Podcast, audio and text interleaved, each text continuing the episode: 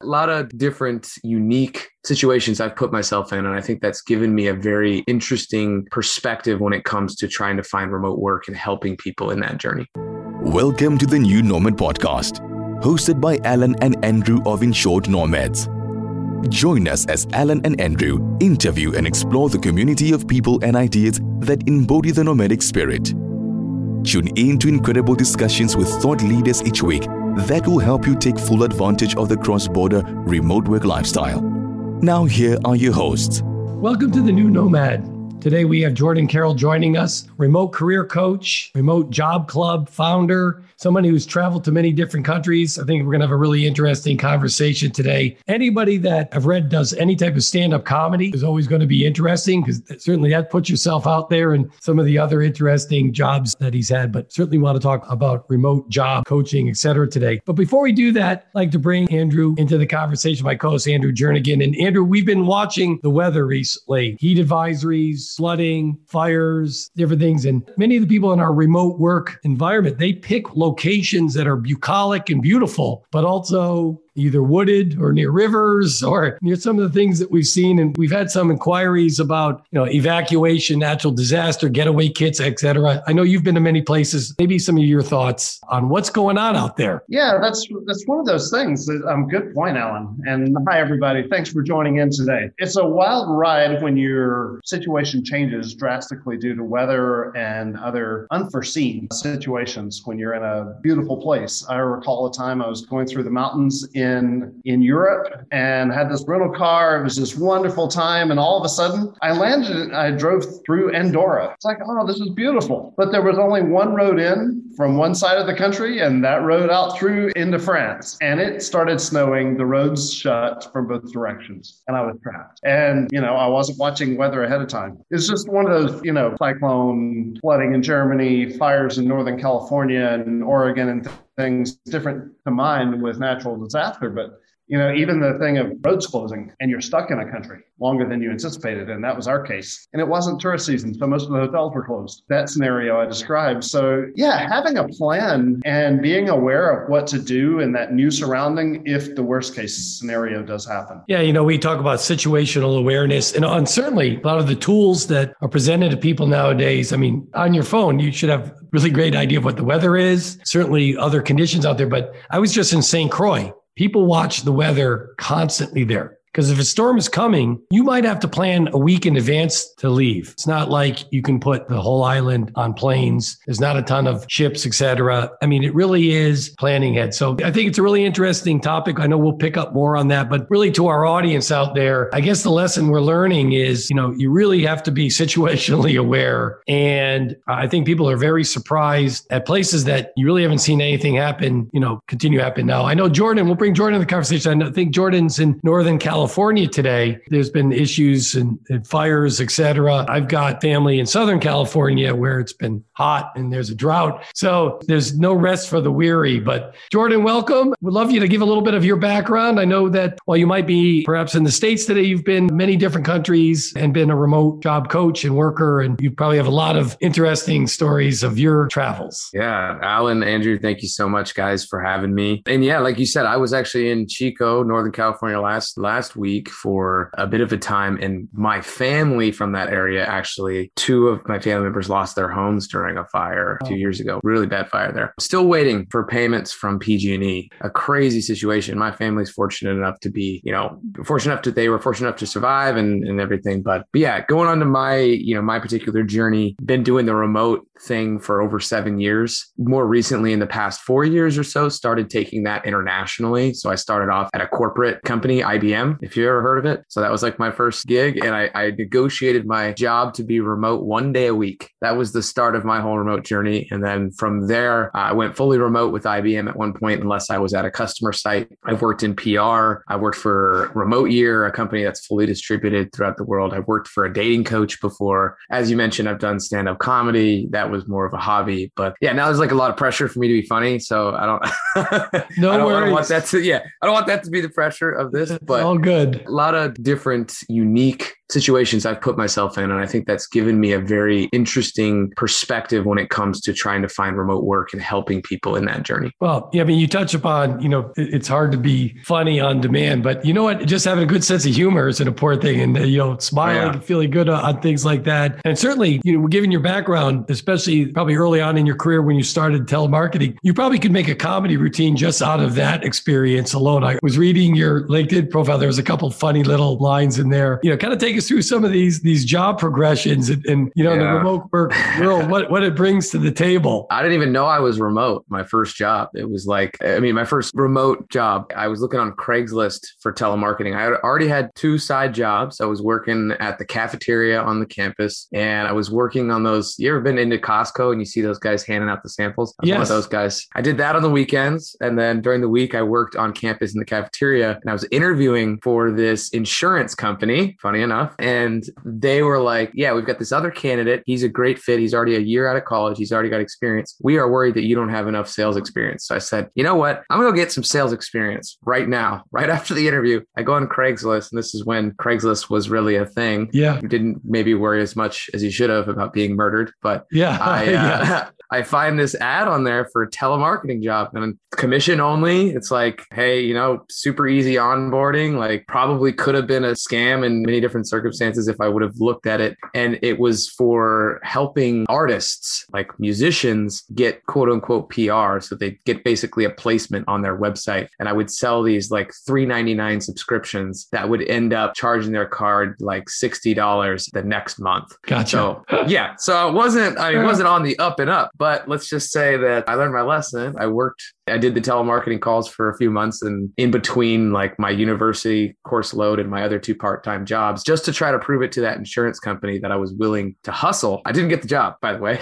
Oh. they said that in the interview I said the F word and I do not remember saying that, but apparently I did.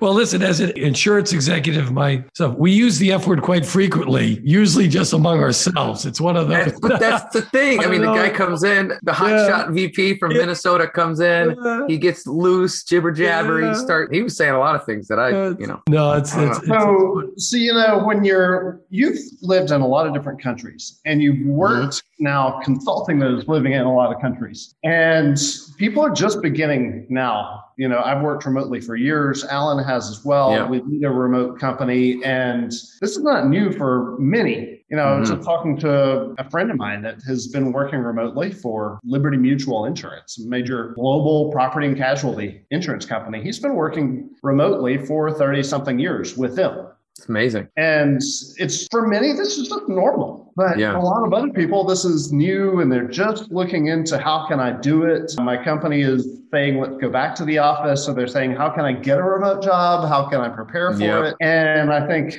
a lot of people think that the grass is going to be so much greener but there's a lot of you know finding those words the self disciplines of the work skill you know when you do have that remote job are you pouring 14 hours a day into it yeah are you it's, i mean it's not for everyone right i think that's right. i think was working remote is not for everyone and it's okay if it's not. I feel like there's all this pressure now on everybody. It's like you have to have a remote job. It's like ah no not really. Like there's a lot of people who like enjoy being in an office and there's absolutely nothing wrong with that. It all comes down to what you're saying andrew is like self-awareness. If, if I can learn about myself, and especially if you've learned about yourself during the past year and a half during this pandemic, you've probably learned some things about what you've liked about remote work, but then you also don't necessarily have the full perspective of what remote work is if you hadn't been doing it before this, because it's more than just being locked in your home and feeling like you can't go anywhere and, and having that restricted freedom. So I deal with people that are all over that spectrum. And like you said, there's so many people being called back to the office right now. That is what I'm getting the most is people that are like, I've had this taste, I'm never going back. And I think we're hitting this part of the innovation curve. I don't know if you're familiar with the innovation curve, where, you know, basically you've got those early adopters. And I think we're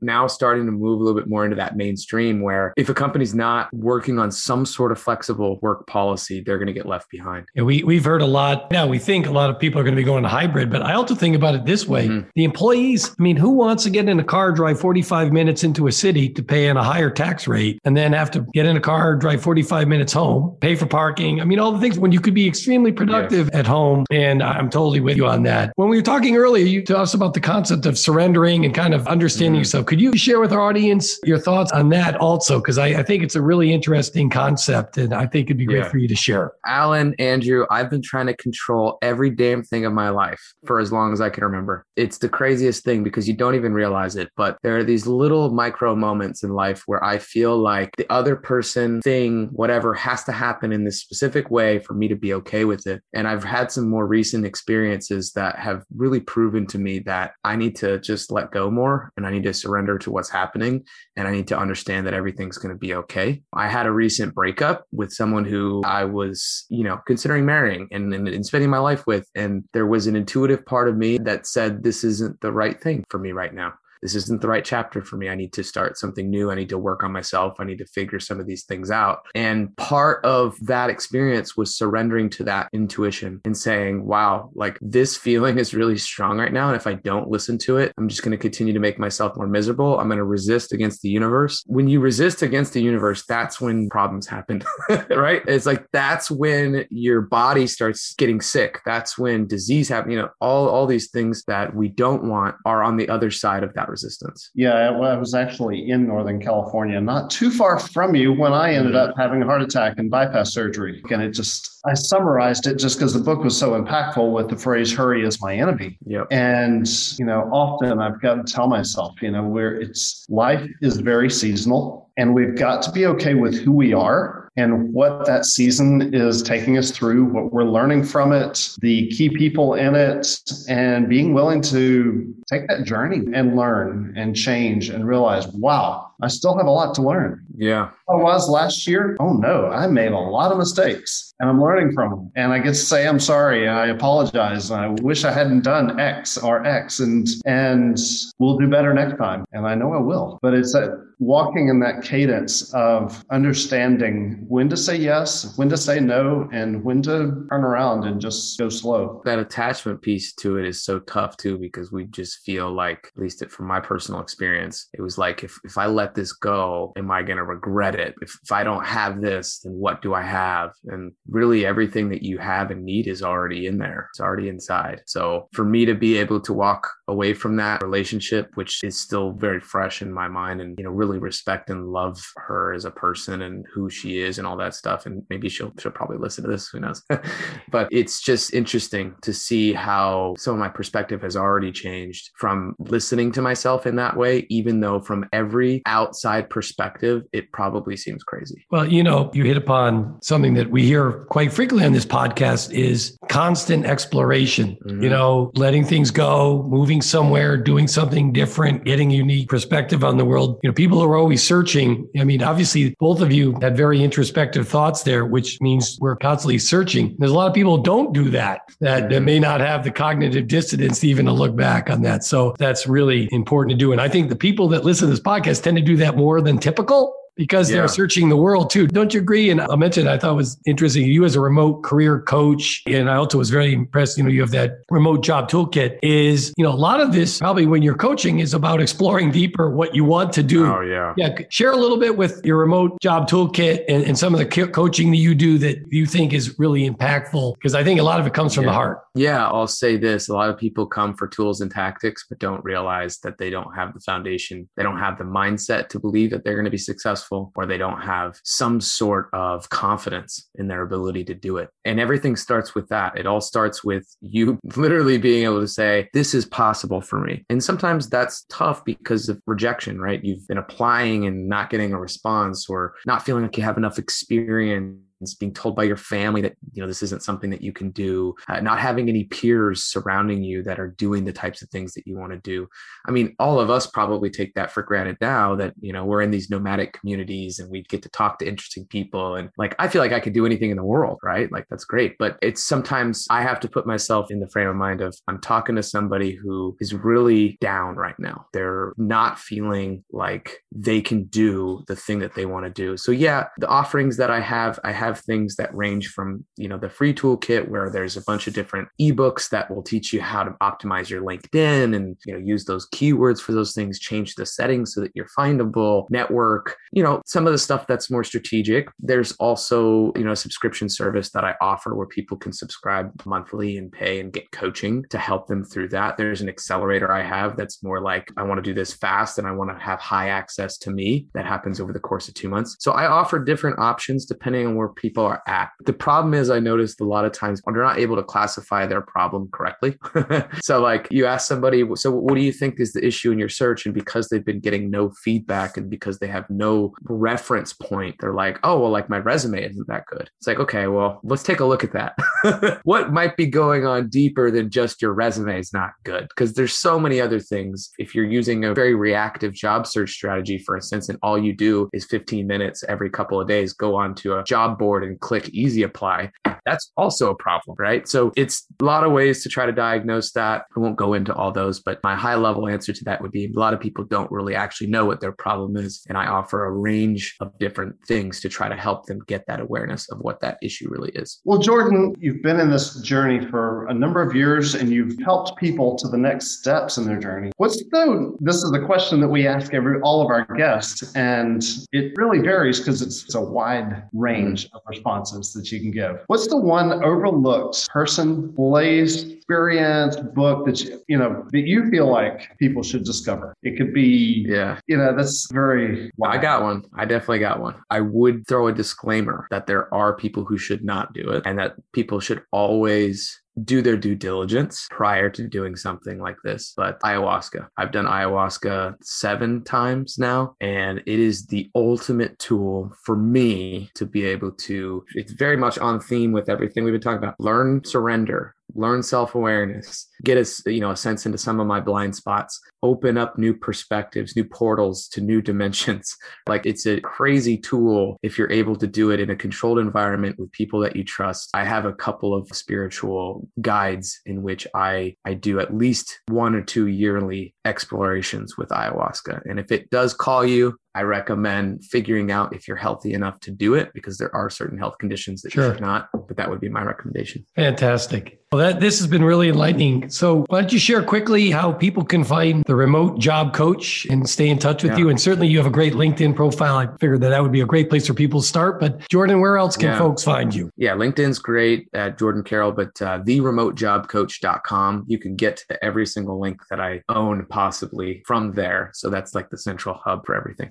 Great. We appreciate your time today. Learned a lot and very interesting. And I, I, think we went to a couple really interesting places. So, Andrew, as we tie things together, what did we learn today? And would love your quick overview. One of my takeaways emotional control. I'm so glad Jordan emphasized this because we are prone with everything that's happening around us with the pace that oftentimes the roller coaster presents us. And sometimes we're in that line we don't even realize it. So when our turn comes, we just get on that roller coaster, not realizing that, whoa, that was the line I was in. I thought I was in the line for the spa. Yeah. yeah. Yeah. and all of a sudden we're on this roller coaster. So it's the thing of, you know, meditating, taking the time out to calm yourself, to what you're breathing, to, you know, create those moments every day to slow down. And I'm glad Jordan brought the different flavor and because we're all so unique. I'm glad there's not a cookie cutter because culturally and emotionally, psychologically as we grow, I'm I'm walking away with I think that re-emphasis of control our emotions and meditate Yeah, I mean, I picked up that really, and many of us talk about this, is just a deeper exploration of ourselves. So a lot of people that listen, the remote community out there, they explore the outside world by going to unique locations, doing unique things, but also you need also explore yourself and your motivation. So good stuff today. So great, great podcast. We want to remind everybody the new Nomad's not just the podcast. It's a community of people, ideas, and spirit, helping you take advantage of that location independent lifestyle. We look forward to you looking in at us at thenewnomad.net or insurednomads.com. But please stay well. Keep sharing your best adventure with others. We look forward to meeting you down that road. Have a great rest of your day. Thanks for tuning in to the New Nomad podcast, where we bring together an incredible community of people and ideas that embody the nomadic spirit. Please remember to subscribe and leave a review. For more amazing tips to help you take advantage of the cross border lifestyle, please visit us at insurednomads.com forward slash podcast. See you next week.